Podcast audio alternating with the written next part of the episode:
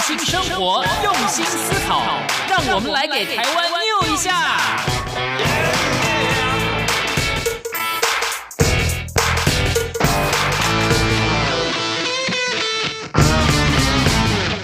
打开收音机，收听健康知识家，可以消耗一大卡。欢迎来到黎慧芝主持的《健康知识家》。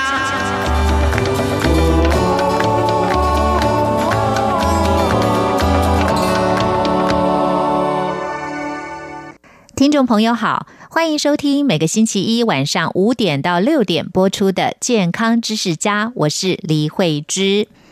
健康知识家希望从关怀全世界人类健康的角度出发，介绍大家实用的保健知识、医学常识，获得身心灵全面的健康。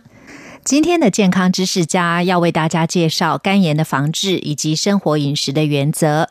台湾人罹患肝炎的比例很高，肝炎分成好几种类型，那各个类型有哪些特色？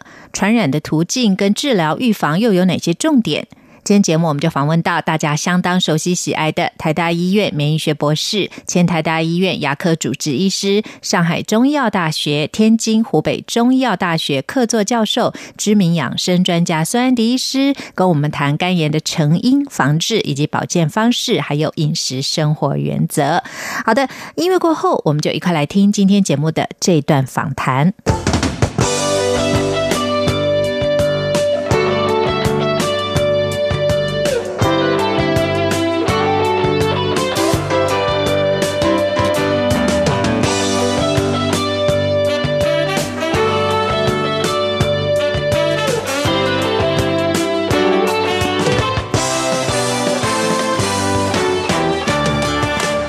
中央广播电台台湾之音，欢迎听众朋友来到今天的健康知识家，我是李慧芝。今天的健康知识家要为大家介绍肝炎的防治以及生活饮食的原则。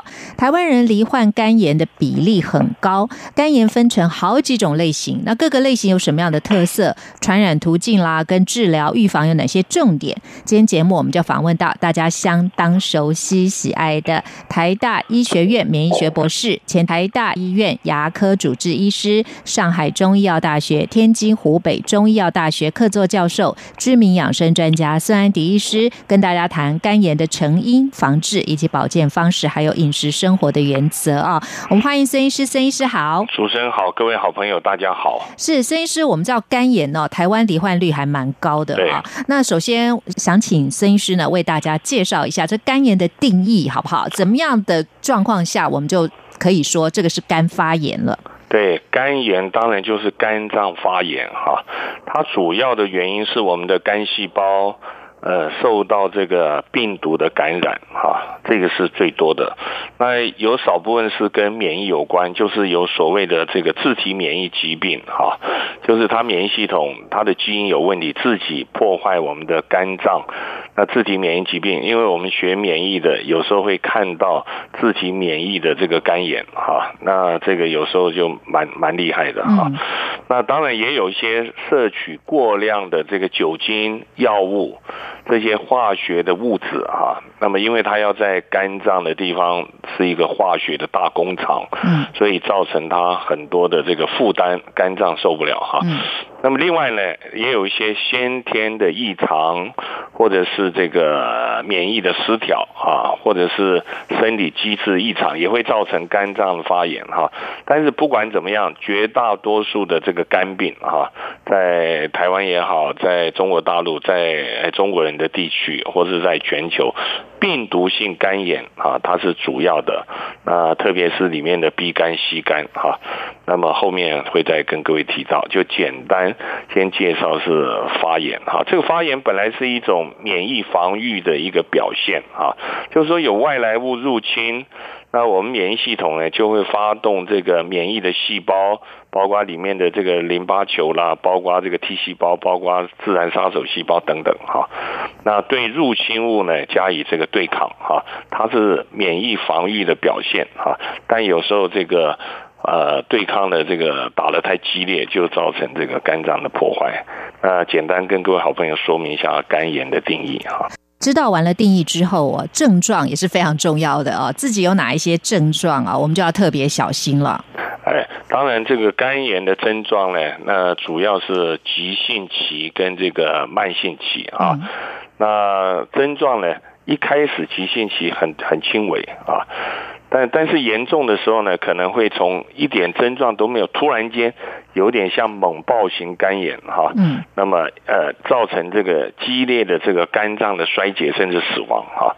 那么肝炎啊，一般早期的这个症状包括一开始很倦怠啦，有一点食欲不振啦，恶心啦，呕吐啊哈，腹痛啊，发烧哈，甚至有关节的酸痛，这个尿呢。看起来像那个茶褐色，皮肤瘙痒哈，而且呃常常在这个呃黄疸出现之前，这个皮肤瘙痒哈，各方面的这个情况很明显哈。那么大部分都是看到都是慢性期，没有症状哈。那如果有的话，症状也不明显哈，顶多就是呃疲乏啦、无力啊哈、倦怠、胃口不好哈，甚至这个右上腹部呢，它会闷痛啊。那么这个时候就要注意了，尤其在过去有这个家庭里面有人有肝炎的这个病史，或自己得过肝炎哈。那就更要注意了，是不是有时候这个又慢慢要发作的这种感受哈？嗯，那当然要定期的这个做一些检查追踪，我想是重点啊。这个就是肝炎的这个有关的一些症状。嗯哼，是我们知道肝炎有很多种的类型啊，像 A 型肝炎、B 型肝炎、C 型肝炎啊。那肝炎的类型是不是也为大家做个说明呢？孙医师？呃，肝炎当然有 A、B、C、D、E 哈，嗯，有这个最最重要的有五大肝炎，当然在台湾比较这个受到这个瞩目，而且比较严重，就 B 肝跟 C 肝哈。那其实在中国大陆也是这样的哈。那么这个呃肝炎的五大病毒，稍微跟各位好朋友稍微说明一下，A 肝哈。它主要的传染的途径呢，A 肝跟 E 肝，A、B、C、D 的 E 都是口腔传染的，是吃东西哈。那它的预防的这个方式呢，就是要接受这个 A 肝的疫苗啊。那 E 肝的疫苗还正在这个研发中哈。那另外呢，注意这个饮食跟这个呃饮水的卫生啊。那么另外呢，这个 B 型肝炎。啊，它的潜伏期可能两个多月啊，或更久。那么 A 肝的潜伏期呢，可能四个礼拜哈。那么一型肝炎是四到六个礼拜哈。那 B 肝更久一点，两个月或更久啊。它是透过血液或者是精液所传播哈。所以呢，呃，要预防当然是要打疫苗了哈。B 肝的疫苗，那另外避免哈，避免要输血啦哈。呃，打针啊，或者针灸啊，哈，呃，有的打耳洞啊，刺青纹眉，现在刺青纹眉越来越多，尤其刺青哈，对，呃，这个共用这个牙刷啦、刮胡刀等等啊，因为它会造成这个血液啊，甚至有的精液它的这个传播，吸干它的这个潜伏期也也是大概两个礼两个月左右，七八个周啊，它是透过血液所传播啊。那么，所以呢，像刚才讲的这个输血啦、打针啦、针灸啦、纹眉啦、刺青啦，哈，等等，哈，要要稍微注意一下，哈。那么另外呢，D 型肝炎就稍微介绍一下，这个 D 肝呢，因为以前我们在念博士的时候有特别这个学这个肝炎病毒，哈。那个这个 D 型肝炎的这个病毒，它比较有特别性，它它就这个病毒有缺陷性的，有一点缺陷。嗯，它这个缺陷是什么意思呢？就是说它不是完整的这个病毒啊，它要具有感染力呢，这个 D 肝需要有这个 B 型肝炎病毒，它表面抗原的蛋白质加进去啊，也就是说，呃，如果你没有这个 B 型肝炎病毒，你光这个 D 肝。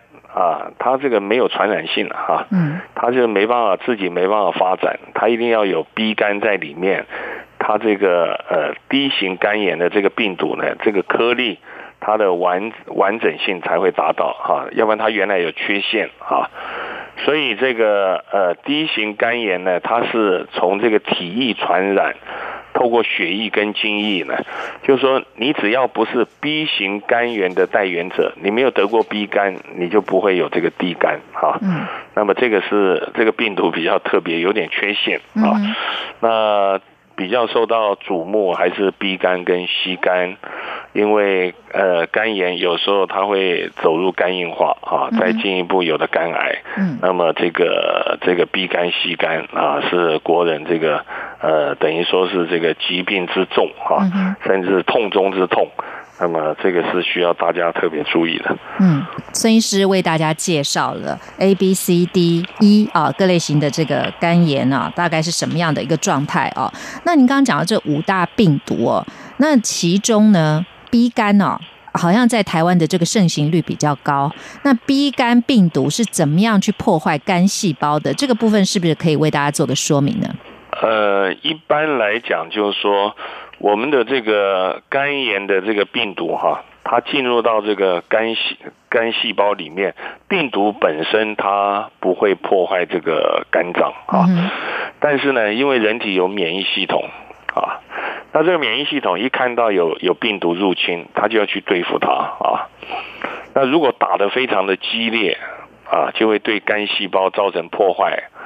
那像有的这个自体免疫的肝炎，它基因有问题，嗯，它的免疫系统呢，它跟一般不一样，它根本没有病毒入侵，嗯，它就呃觉得这个肝脏，它误以为是这个外来的，就去破坏。自体免疫疾病就是这样子，它基因有问题，它这个呃呃抑制免疫的这个这个反应的这个细胞啊，它的量不够。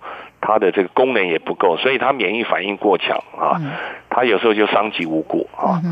那么当这个战斗很激烈的时候呢，那就会肝肝细胞就大量的破坏，这时候我们就会看到 GOT、GPT 就会一直升高，啊，肝功能指数一直高啊。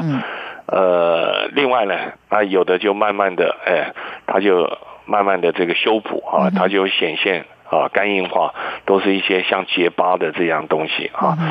那么当然也有人就是喝酒啊，哈，容易有有这个脂肪肝呐，哈，嗯它变成有脂肪来取代啊，它不是像纤维纤维质来取代，嗯或者是有的肝脏。有一些这个药物啊，呃，甚至吃了很多这个破坏肝脏的一些一些这个药物，让它负担太重。嗯那么这个就是这个呃药物造成的，这是另外的，它跟那个呃病毒造成的不太一样啊。嗯。那么我们知道，肝病发展到后面哦，就可能会形成肝硬化，甚至肝癌啊。那我们先来谈肝硬化这个部分哦，是什么样的原因会导致肝硬化呢？呃，刚刚才我稍微跟各位好朋友提到哈，就是说那个肝脏呃一直破坏哈，一直受到这个大部分都是病毒哈，那病毒一直破坏啊。那么免疫系统呢，当然要对抗这个病毒，就打成一团，打成一团就造成这个肝脏的细胞它有破损破坏，然后你会看到 GOT、GPT 破坏越厉害，就一直高一直高啊。那有时候这个呃，它进入到一个缓和的状态、缓解的状态，呃，它就有所修补。它修补就好像我们身体受伤，它会。长出一些疤，有一些纤维质啊。嗯。那当你的这个肝脏啊，正常人的肝脏呢，而且如果如果您做过解剖，你就知道，或者是你看过那个猪肝，就知道。嗯。人家讲粉肝，粉肝哈，粉红色的肝，它没有污染的肝哈，非常健康的肝啊。呃，没有什么毒素的肝啊，它就像粉红色一样。然后慢慢的，如果你污染越厉害，或者是它肝脏，它会越来越变成。咖啡色的，甚至棕咖啡色，甚至变成这个失去了弹性，它会有一点这个收缩啊，都是结疤一样，就叫肝硬化啊。那肝硬化呢？那么当然，他的有的人就是呃肝病、肝硬化、肝癌哈三部曲，但也有的人就是跳过肝硬化，直接就是肝癌哈。那有些病毒就卡到这个肝细胞里面，造成这个肝细胞的这个 DNA，造成它有一些变异变化哈。嗯那么它就容易这个进一步的这个呃迈向了这个肝癌哈。嗯所以我们一般这个有时候健康检查，我们有 B 肝、C 肝，当然会去追踪这个数据哈。那另外呢，呃，会做这个阿尔法胎儿蛋白的检查。嗯阿尔法胎儿蛋白呢，大概百分之八十五哈，在肝癌的病人都可以检测得到哈。那正常是小于二十以内啊。结果呃，如果你的阿尔法胎儿蛋白一检查哦，呃三十啊，甚至呃慢慢五十级就会召回这个肝胆肠胃科，他做一个超音波的这个扫描啊。呃，那这时候有所怀疑，就会做一个穿刺，嗯就辨别他有没有进入到肝癌的这个状况。嗯嗯，对。那我们知道台湾的换肝手术也非常的有名啊、那肝脏也有再生的功能。那什么样的情况下呢，可以利用换肝来解决？那譬如说，刚刚您提到，如果已经发展成肝癌了，还有可能用换肝的方式吗？呃，就要看你的这个状况哈，好像说你的肝癌的发展，如果是只有局限性的，好像说一个肝脏它局限在某一个地方哈，某一个地方，那有时候他会先考虑用这个栓塞啊，把那个呃血管哈供应这个肝细胞的这个血管，他想办法把它堵住哈，嗯让这个呃肝癌的这个细胞呢慢慢的这个坏死掉哈。嗯但是有的一看就像散弹打鸟一样，肝细胞、肝癌到处在泛散，那这个这个做这个肝脏的切除术啊，嗯或者栓塞就有问题啊。哦，他你你一看一个肝脏啊，嗯，它东一个西一个，东一块西一块啊，各位各位你你要知道，当你看到一立方公分的这个肝癌的这个癌细胞啊，就已经有十的九次方十亿个了。嗯啊，那你随便看到一个一个三公分大小，好像说，呃，一个正立方体的话，就三乘以三乘以三，三三九九三二七，二七还有乘以十亿啊，嗯。那么就就是有那么多的这个癌细胞啊，嗯那你你甚至有的肝脏的这个栓塞啊，或肝脏的切除术啊，那都不能做，也就是说你肝脏已经到最后走投无路了。嗯。啊，那没有办法了，实在没有办法才会考虑要要要换肝脏啊。嗯但是有时候很麻烦的，就是说啊啊，有时候甚至肝肝细胞已经都蔓延出去了嗯啊，嗯，肝癌细胞，哎嗯，在他的这个血液里面，在这个他的这个胆管啊，这个总胆管，或是他边边有癌细胞，你那个换肝没有用啊，哦，嗯。他那个已经都不行了啊。嗯那你你也也有一些病人换肝以后很麻烦，虽然要尽量的比对啊，嗯。好像说你换了一个肝脏，它尽量基因呢，呃，这个这个免疫的基因尽量两个人尽量越越相同越好。当然我们没有那么幸运，同卵双胞胎嘛啊。那但是呢，他就尽量筛选比对，越接近越好，因为你差别越大，它排斥越厉害。嗯哼排斥越厉害呢，他又要这个防止这个排斥，就会用一些抗排斥的药给病人吃，那这个会把他的免疫力先压低下来嗯啊，所以很麻烦。我举个例子，假设他可以换肝啊，而且也换了一个很好的肝脏给他啊，没有其他的后遗症，那会有一些排斥。嗯他吃的这个抗排斥的药啊，他没有排斥了，那肝脏就一直存活在他体内，但是他免疫力更低啊。嗯。他如果有一些残余的癌细胞，你肉眼看不到，但储存有残余的癌细胞还在，因为你免疫力更低嘛，那个癌细胞就慢慢慢慢又又发展出来对，啊，它就这个肝癌又又再出现了嗯。啊。那如果你不用抗排斥的药呢，当然免疫力会好一点，但是就是那个移植进来的这肝脏常常会有症状，它就跟你的身体一直在激烈激烈的这个对抗啊。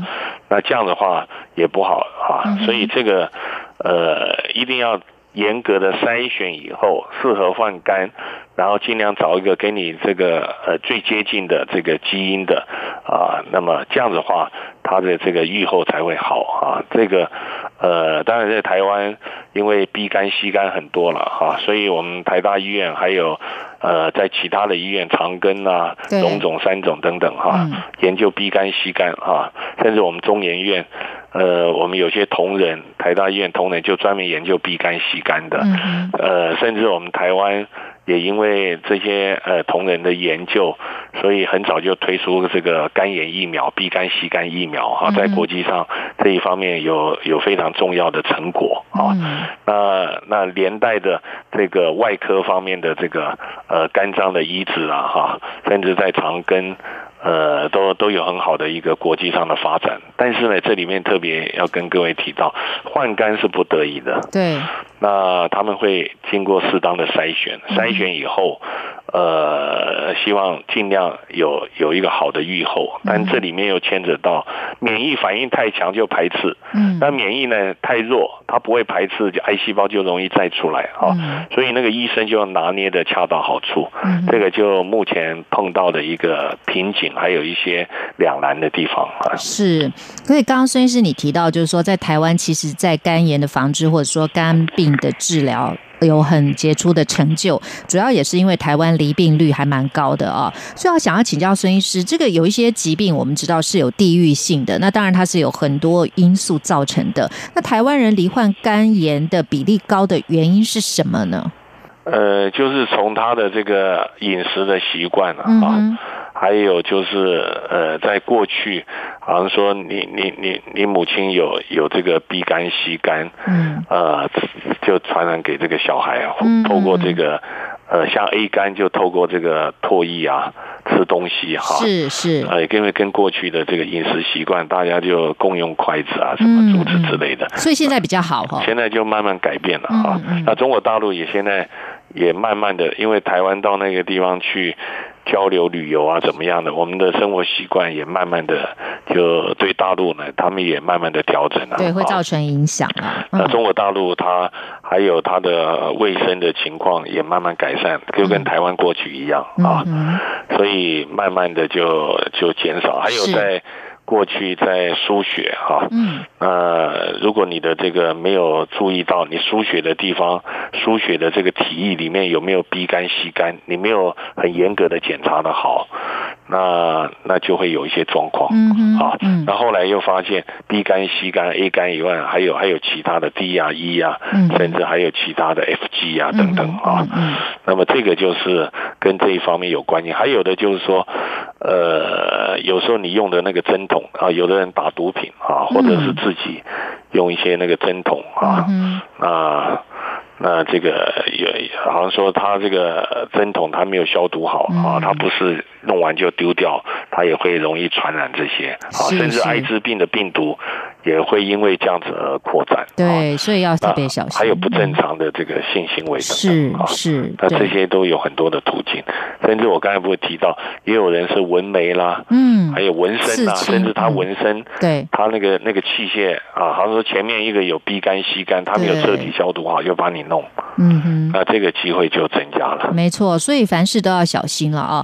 那所以呢，最好呢就是要从日常生活注意，还有饮食上来注意啦。怎么样保健防治这个是重点哦，不要就是让自己啊呃形成慢性肝炎啦，或者是肝硬化、肝癌这样地步，还或者需要换肝，那就很不好了。所以事前的预防啊，还有适当的治疗是非常重要的。好，听众朋友，那我们谈到这里，下半段的节目里，我们就会针对肝炎的防治啊，还有一些药方、名方啊，还有就是饮食原则等等呢，请孙医师为大家做一个详细的说明。好的，音乐过后呢，我们继续回来聊肝炎防治的相关话题。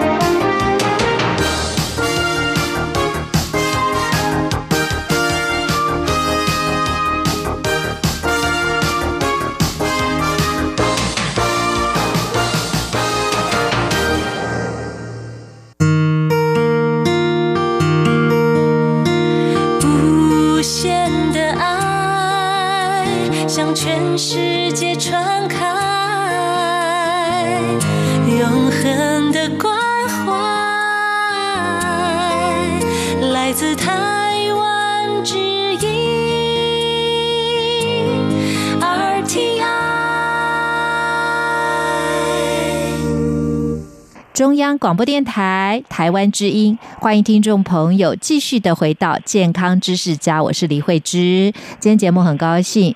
电话连线访问到的特别来宾是大家相当熟悉喜爱的知名的养生专家，前台大医院孙安迪医师。那今天跟大家谈到的是肝炎的病症防治，还有饮食生活原则等等相关的话题。我们继续请教孙医师。孙医师，刚刚前半段节目里我们讲到，如果肝炎没有好好的治疗，或者你各方面的这个作息饮食不好的话哦，其实会导致很严重的后果，肝硬化啦、肝癌等等啊。那如果说要到换肝的地步都是很不好的一个状况，所以保健就非常的重要了。要请教孙医师啊，保健肝脏的这个保健原则，是不是为听众朋友做一个提醒呢？呃，大概有几个特点。第一个，当然定期的健康检查哈。嗯。那检查检查呢，就会看这个，呃，好像说你 B 肝、C 肝呢，它会有一大堆的数据哈。那等一下有空可以跟各位呃报告一下哈。对，来解释。那另外一个肝脏的 GOT、GPT 的功能等等哈，是，或者是肝炎的抗原啊、抗体啊、B 肝啊、E 肝等等哈。对。那第二个是注意这个饮食的这个调养哈。那么另外呢，就是说还会呃要注意到，就是不要这个饮酒过量哈，特别是不要酗酒啊。嗯。你增加肝脏很多负担啊。那么这个酒精伤害肝细胞啊，那么尤其你喝酒越厉害，它的高热量甚至对肝脏的这个负担都很重，它容易形成脂肪肝啊。那么呃，另外呢，就是说作息要正常，你老是熬夜，老是这个劳累哈，像我们肝脏呢，每天帮我们这个解毒排毒，像个大的化学工厂，它每天都辛勤工作，你看它深夜。深夜十二点，他还在那边辛勤的工作哈。嗯。然后呢，你其他的在在休息，他也不能休息。嗯。那如果你你半夜三更还在喝酒啊，那你就把这个累死啊。他就二十四小时都在工作啊。嗯。啊，那最后就是说，也要提到不要滥用这些药物啊。嗯。那很多的这个药物呢，都会在肝脏里面进行代谢，哈，不管吃的啦、喝的啦，或抹的、擦的、注射的药物，哈。那有些药物呢，它会对肝脏啊，会有一些这个伤害，或增加肝脏的负担，啊。那么这些都要非常非常的注意。例如，呃，我们用抗生素，例如红霉素，哈，红霉素是一个老药，很好用的药。嗯但是我们一般呢，就是不要用超过两个礼拜以上。哦。它会增加肝胆的这个负担。嗯。通常红霉素是用在什么样的治疗上？呃，好像说你你有你有这个革兰氏阳性菌的感染，然后说简单的说，你上呼吸道感染嘛。啊啊，你这个喉咙发炎、扁桃腺发炎啊，或者是。呃，这个上呼吸道感染啊，这个红霉素，这个是一个老药了哈。那现在已经第三代啊，最最新式的红霉素都已经应用的非常的好了哈。那诸此之类的，或者是有的它的这个药物，它本来就容易伤肝脏。对。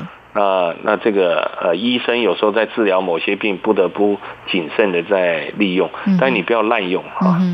你你你好，我举个例，好像说你肝脏本来就不好。嗯。结果呢，你又吃了这个相当高蛋白、高热量啊，一些这个油炸的东西啊，蛋白质很高。嗯。呃，你又吃了一大堆像人参啊，哈，或者是其他的这个热量很高的啊，要肝脏要大量运运运作啊，大量工作的，那这样的话，这肝脏负担会更大。嗯。好，你又吃到一些这个伤害肝脏的一些。一一些这个药物在里面，那那个损害就更大。嗯，那像维他命是不是也会呢？如果过量的吃，一般来说，我们吃维他命，它是也要经过肝脏的。呃，好像说你你如果是维生素水溶性的哈，就是 B 群啊，维他命 C 好一点哈。嗯那你如果像 B 群你用的过量，它就会让你交感神经一直亢奋哈，它会抗疲劳嘛哈。嗯。那它的这个整个新陈代谢会加剧，当然肝脏的这个作用它会整个会呃化学工厂会运作很激烈哈。是，那但是它水溶性稍微好一点，但如果你是脂溶性的，嗯。维他命 A、D、E、K 嗯。啊，像鱼肝油哈、诸此之类的，就是脂溶性的嗯，它过多会造成这个肝脏的这个中毒哈嗯，它会集中在有油脂的地方，那肝脏当然是要解毒排毒哈。他说你维他命 E。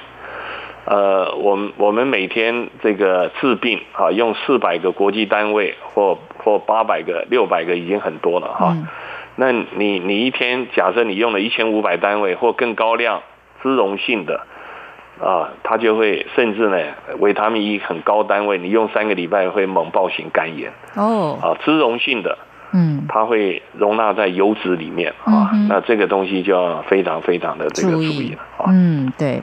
所以刚刚孙医师跟大家提到了，这很重要，保健的原则，定期的健康检查肝脏这个部分，还有饮食的调养啦，正常的作息哦，不要饮酒，不要滥用药物，这是非常重要的。那刚刚讲到这个定期的健康检查啊，孙医师这个 B 肝的检查报告，我们该怎么看？很多人呢，从这个肝脏的检查报告里面可以看出来有没有可能罹患这个更严重疾病，包括肝硬化或者肝癌的风险啊。而且您刚刚也提到 GOT 指数哦、还有这个阿法胎儿蛋白这些指数，我们都要非常注意，是吗？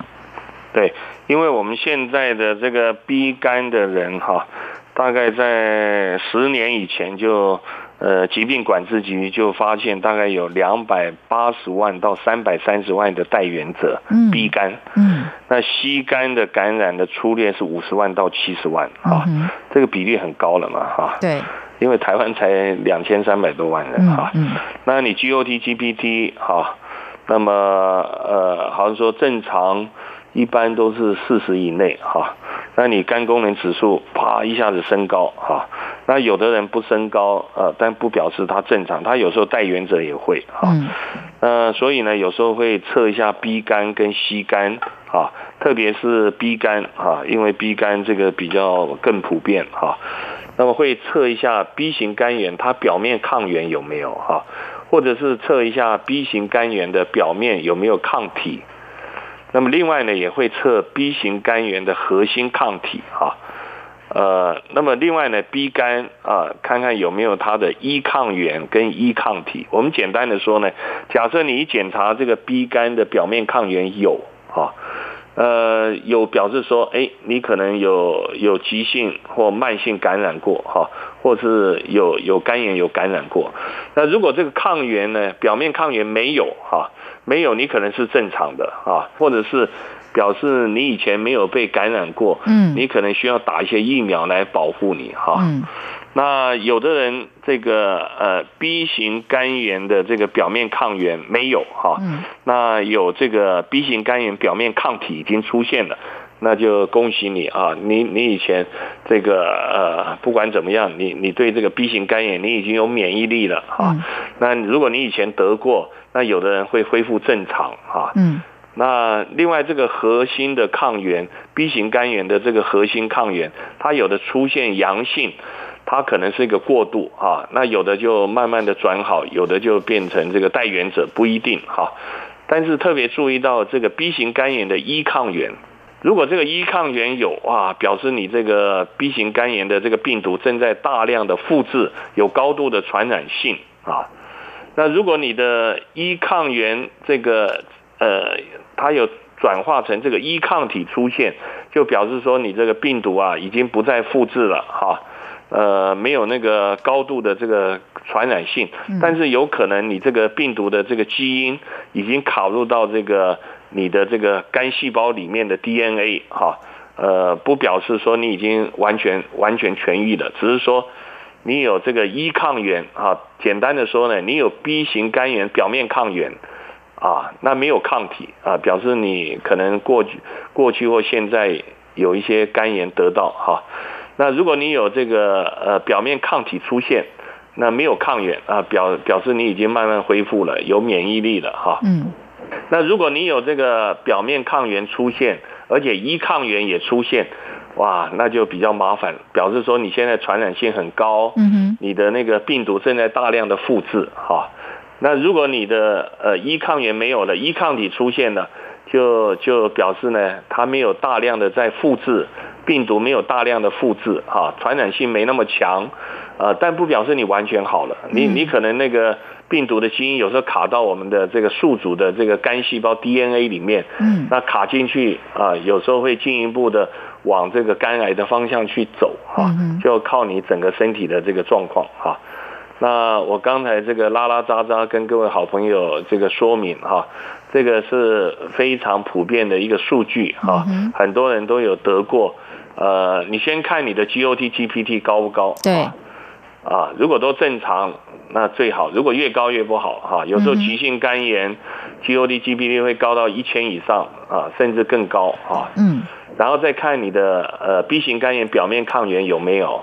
如果没有表面抗原，有有这个抗体出现，那恭喜你了哈，就状况比较好了哈，有抵抗力了。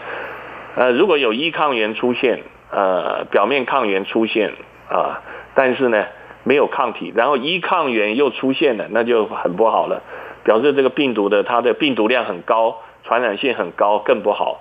那我就重点简单的跟各位好朋友稍微说明一下。呃，您看的，你如果有这方面的问题，把那个报告拿出来，稍微浏览一下，再跟医生的向你的建议对比一下。那你就有概念了，你就知道你要追踪什么，要注意什么。没错，刚刚孙医师跟大家很详细的说明了这个 B 肝检查报告怎么看啊。那我们有了一个清楚了解之后呢，之后医生在跟你做说明的时候，或者你有什么样的疑问，你都会比较清楚啊。那接下来要请教孙医师，就是肝癌的这个发展哦，这个是大家要特别注意的啊。那这个部分跟自由基是相关，所以自由基这个方面的学说研究啊，孙医师在节目中也跟我们讨论了很多。那事实上这两者也是有很大的关联的。是，刚才有提过，就是低肝、吸肝、肝硬化、肝癌，哈，有的会有这个三部曲。对。那这里面呢，有时候那个呃病毒的这个，尤其吸肝。B 肝哈，它的这个病毒它卡到我们的这个 DNA 里面，造成这个我们的肝细胞的这个变异哈。嗯。那这个会肝癌的一个重要途径哈。那另外呢，有很多研究也发现，这个自由基的这个过高哈，它也会这个跟这个肝癌的这个发生有关系哈。那么在在过去呢，也就是说。如果你的这个这个自由基非常的高哈，那么甚至你的这个排除自由基的，像这个 SOD 超氧化物歧化酶，肝脏里面啊，这个这个排除这个自由基的这个过氧化物超氧化物歧化酶，它活性不够，嗯啊，那这样的就不太好了，它这个自由基就很旺盛。那自由基旺盛呢，它就会到处也去破坏我们的这个肝细胞哈。当然，当然造造成自由基旺盛的原因很多了哈。像你举个例子，你你肝脏正在发炎，不管是病毒造成的，或者是呃自体免疫疾病造成的，或者是你药物造成的，或什么都造成，它都会造成自由基大量的产生啊。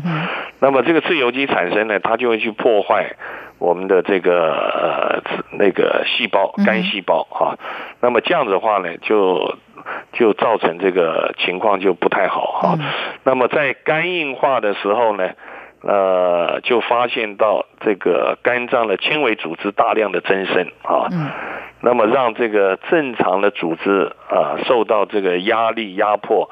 造成这个缺血缺氧的状态，这时候呢也会产生大量的氧的自由基啊，呃，或者是你这个呃肝脏缺血缺氧的时候呢，那么肝脏它自己合成这个抗氧化酶，这个像 SOD 的活性就降低了，那么清除氧自由基的能力也不足了，那么这个时候你肝硬化啊，那肝脏的解毒能力又差。体内的毒性物质又聚集啊，大量的自由基又堆积啊，那么这个就麻烦可大了啊。那么这个各位好朋友一定要注意，尤其有 B 肝、C 肝的，你一定要维持你正常的生活形态，维持这个良好免疫调节的能力。不要有过多的这个自由基的产生，这个是防止肝癌的这个预后是一个非常重要的要点。的确，所以要清楚自由基这个很重要，而如何下手，从日常生活饮食这个非常重要哦。那接下来要请教孙医师，就是防治肝炎的饮食原则，我想这个是大家迫切要了解的。啊，那么这个饮食原则，我们可以可以这样子讲，就是说，如果你慢性肝炎啊，处于这个急性肝炎恢复期的病人啊，那时候你要吃一些容易消化的低脂的这个饮食，少量多餐哈。嗯。那么多吃一些抗氧化的蔬菜水果，你要排除氧的自由基啊，蔬菜水果它是一个重点啊。对。那么呃。那么基本上呢，肝炎病患采用这个平衡的这个饮食原则，保护肝脏。第一个，适量的摄取这个热量哈。呃，一般的这个肝炎呢，这个呃，你的肝脏的这个修补哈，那那需要有一些优质的这个蛋白质哈。你要第二个要适量的优质的蛋白质哈。嗯。但是呢，你的这个蛋白质又不能过高。嗯哼。你优质蛋白质过高的话，它会增加肝脏的负担。对，但是你又不能不够，你不够的话呢，这个肝细胞它在修补啊，它在这个活性都受到影响啊。所以一般说来，这个蛋白质占的这个比例呢，甚至是在肝脏比较差一点的哈，占了大概百分之十五的热量哈。也就是说，你可能正常人的肝脏啊，这个你可能用。呃，用一百分的这个肝脏的那个热量、蛋白质量，你可能肝脏有问题，你可能只有用到七八成，七八成哈。肾脏也是一样哈。那么这个是优质蛋白质的这个量，另外呢，要摄取适量的碳水化合物哈。那么这个呃碳水化合物呢？你不能够啊过量，好像说你不能吃的太甜的东西，呃，葡萄糖很多啦，果糖啦，蔗糖啦，太甜哈。太甜的话呢，它会影响食欲啊，引起这个腹胀啊，这个胃肠胀气啊。那么而且增加体内脂肪的储存，嗯容易肥胖，形成脂肪肝哈。对。所以这个肝炎患者摄取这个碳水化合物呢？的要适量的饮用，一般说这个碳水化合物占这个饮食重重量的百分之六十到七十啊，那蛋白质呢大概十五啊，那脂肪呢也也不要过高啊，脂肪你不能占了百分之三十以上啊，大概百分之二十二十五就够了。嗯，那么这样的话对你的这个肝脏会有帮助哈，还有。你要补充适适足的这个足够的维生素哈，像这个 B one 啊、B two 啊、B 群啊，要要够，但是你不要高量啊，你高量它会在亢奋的状态啊。像有些抗氧化的影响素，维他命 A、C、E 啊，那个要要有适量啊。那么水分要够，水分要够啊。增加这个解毒排毒的这个运作哈，那另外呢，这个油炸的啦、煎炸的啦，或强刺激性的啦、辛辣的啦哈，或是大量的这个肉汤啊、鸡汤啊这些熬的这个汤宝，这个要少吃啊，会增加肝脏的负担啊。那么最后就是少量多餐啊，呃，最好戒酒，不要喝酒，是发霉的。啊，食物腌制的、烟熏都不要吃啊。对，这个就是它的饮食原则。对，像发霉的食物啊，像台湾呃很好吃的像花生啊这些，但是因为台湾气候又比较潮湿，或者说在中国大陆这种东南沿海地区，跟台湾的气候差不多的哦，那这些东西就是一定要新鲜吃，不可以吃过期的，因为这个黄曲毒素啊是致肝癌的一个很重要的因素。那还有就是刚刚孙医师你有提到脂肪肝的这个部分啊，对。脂肪肝到最后会不会发展成肝硬化，或者甚至最糟的状况是肝癌？那很多人对脂肪肝的形成认为跟饮食是有很重要的关联，但是在形成脂肪肝之后呢，运动跟饮食齐头并进的话呢，可以有很好的效果。哎，这部分要请教孙医师，你的看法？呃，一般就是说，你你看，我们这样简单来理解哈，嗯，这肝细胞受到破坏，那如果它肝细胞慢慢的愈合哈，嗯，那有的会产生纤维质，它就变成往肝硬化走了哈，那有的它就会有脂肪啊，就是正常细胞被脂肪取代变成脂肪肝，那如果你喝酒。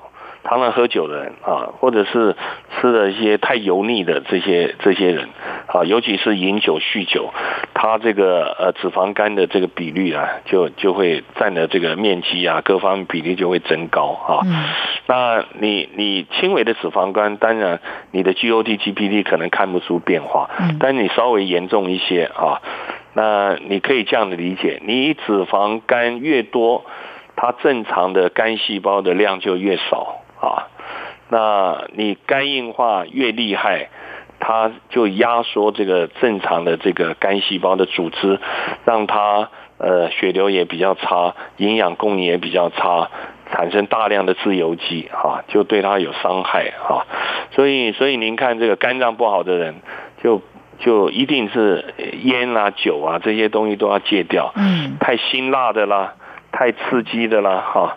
或者是有有一大堆这个油炸的啦、煎烤的啦，凡是重口味的饮食啊，或者是动物性脂肪太高啦，呃，抽烟喝酒都会造成这个肝脏的负担，这是它的禁忌，嗯，它的禁忌哈。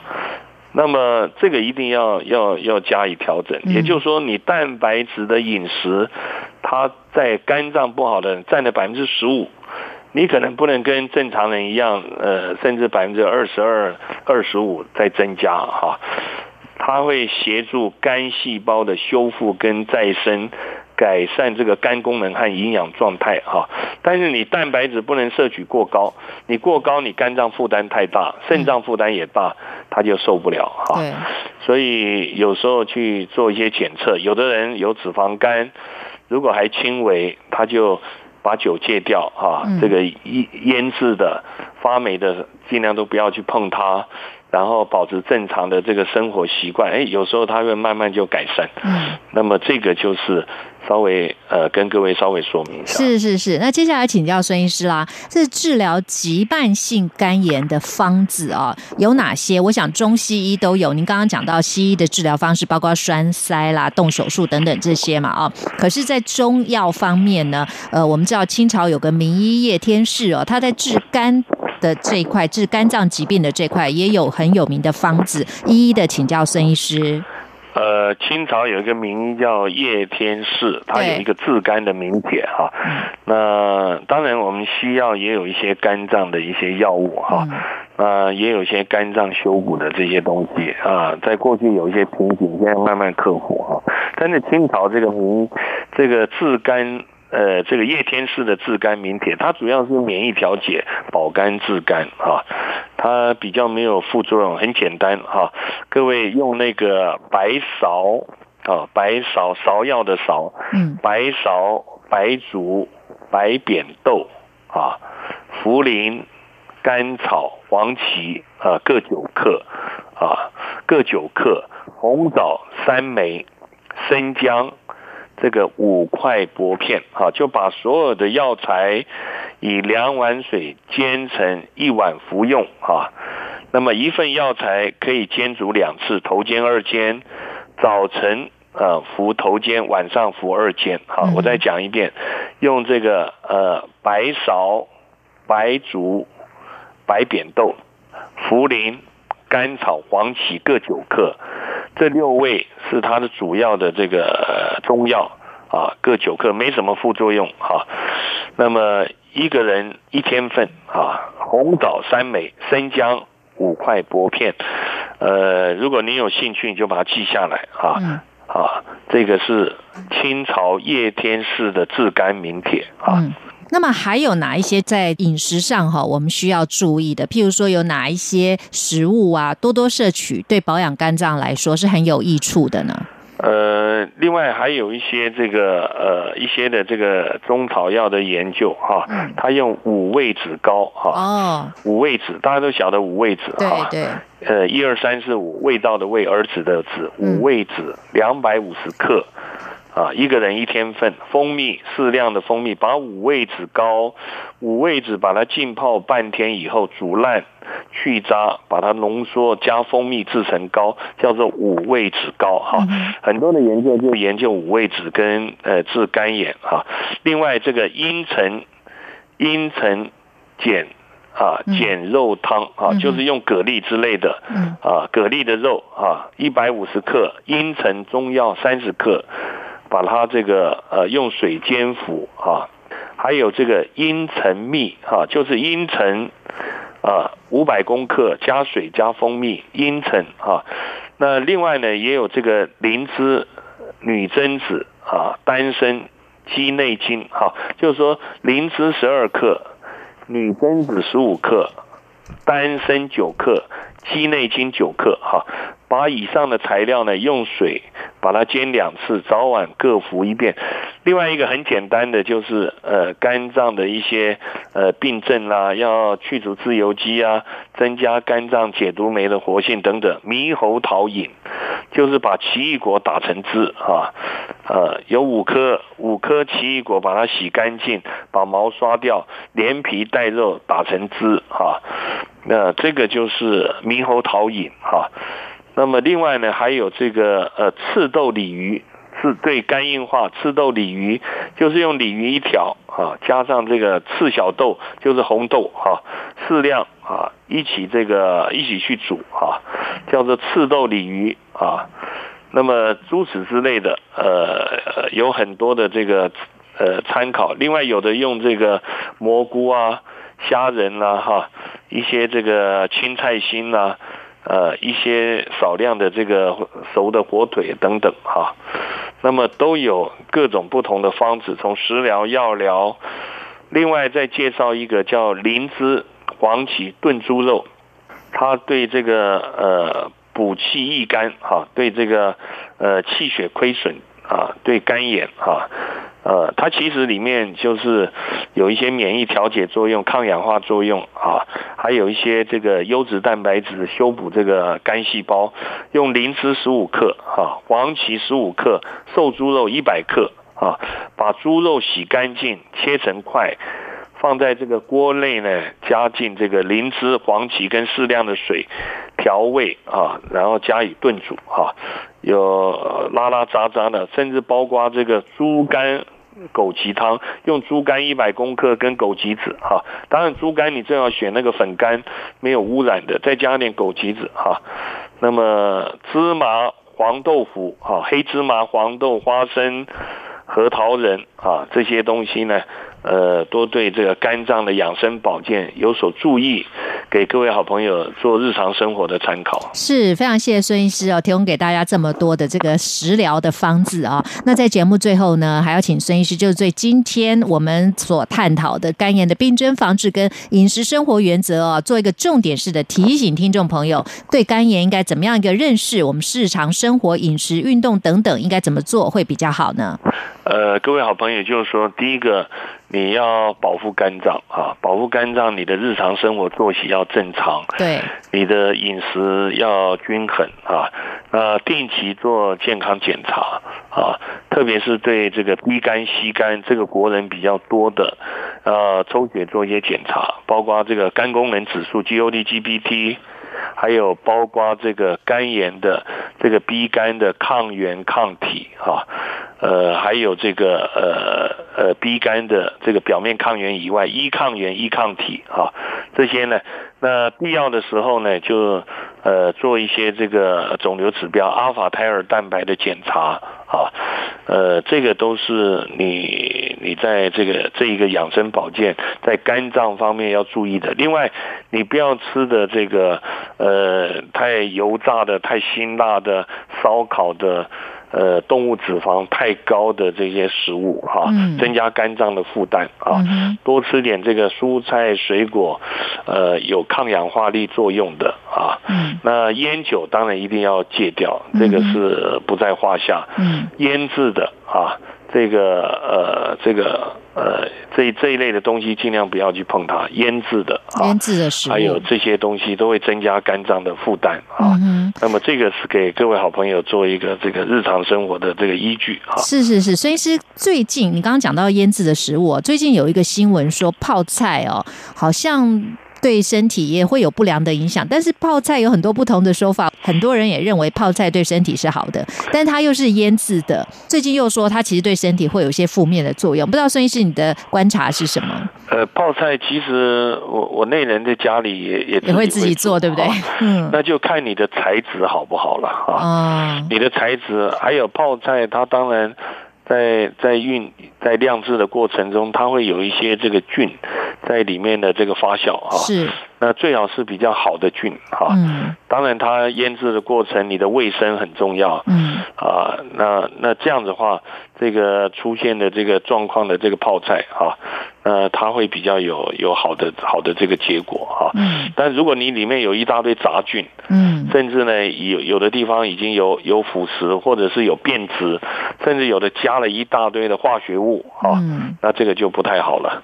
所以我觉得跟它的这个材质还有制作的过程，嗯，它有非常密切的关系。嗯哼，所以如果说已经有肝炎症状了，那适合吃泡菜吗？呃，我想最好最好就是说，因为我们想到泡菜，就想到韩国人做的，对，就是韩国泡菜。最近讨论就是韩式泡菜，因为你你要知道，韩国它那个地方离我们的东北很近嘛，哦，天气很寒冷啊，对，所以它一定。用了一些，你看那个长白山的人参，那那韩国都把它培植过，变成这个高丽参哈，它这个更燥热，因为它那个地方太冷，所以他喝酒啦、泡菜啦，让让你发汗，什么东西都跟他当地的这个呃天气冷的时候有关系啊。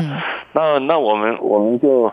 不要就是夏天热的要命，开冷气吃的这个辣辣的哈。嗯。尤其我刚才特别讲到，你肝脏不好的人，你这个辛辣的啦，你这些东西或太刺激性的啦，啊，或者是太咸的，嗯，太甜的，或者是太太。等于是太重口味的，都会增加肝脏的负担。嗯，那这种东西就尽量少吃了。对对，你还是吃清淡一点比较好。没错，没错，清淡还是最上策了哦。然后饮食这个食物的洁净啊，烹调的方式这些都要特别注意。好，那我们今天节目就非常的感谢台湾知名养生专家孙安迪医师呢，为我们很详细的解说了肝炎的病症防治，还有饮食生活原则，为我们做了很多的提醒，也有很精辟的见解分享给大家。非常谢谢孙医师。哎，谢谢。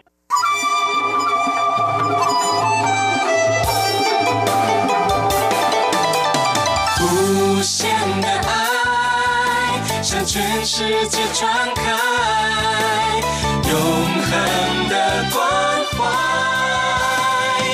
来自台湾之音。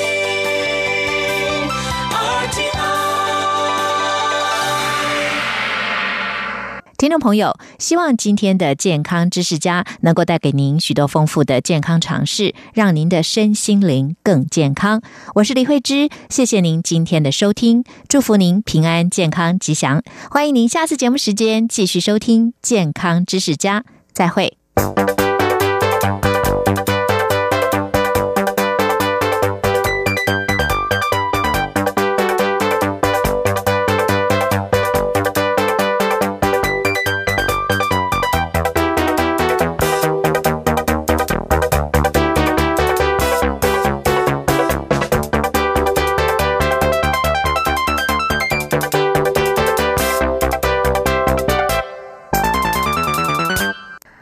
听众朋友，一年一度的有奖征文活动又要开始了。今年台湾用一下征文的主题是“让我快乐的一些事”。让我快乐的一些事，愿不愿意跟我们分享呢？也许是一顿难忘的美食佳肴，也许是刚好看了一部发人深省的影片，都能让我们会心一笑。就因为快乐具有正向的感染力，因此我们的主题定为“让我快乐的一些事”。文章内容最多三百个字，最少也要有一百个字哦。来信请寄到台湾台北市中山区北安路五十五号台湾 new 一下节目收，或者请 email 到台湾 rti 五小老鼠。Gmail 点 com，再重复一次，台湾 t a i w a n r t i 五小老鼠 gmail 点 com，注明你要参加有奖征文活动。我们的活动时间是五月一号起到六月三十号为止。台湾六一下备有丰富的奖品送给您。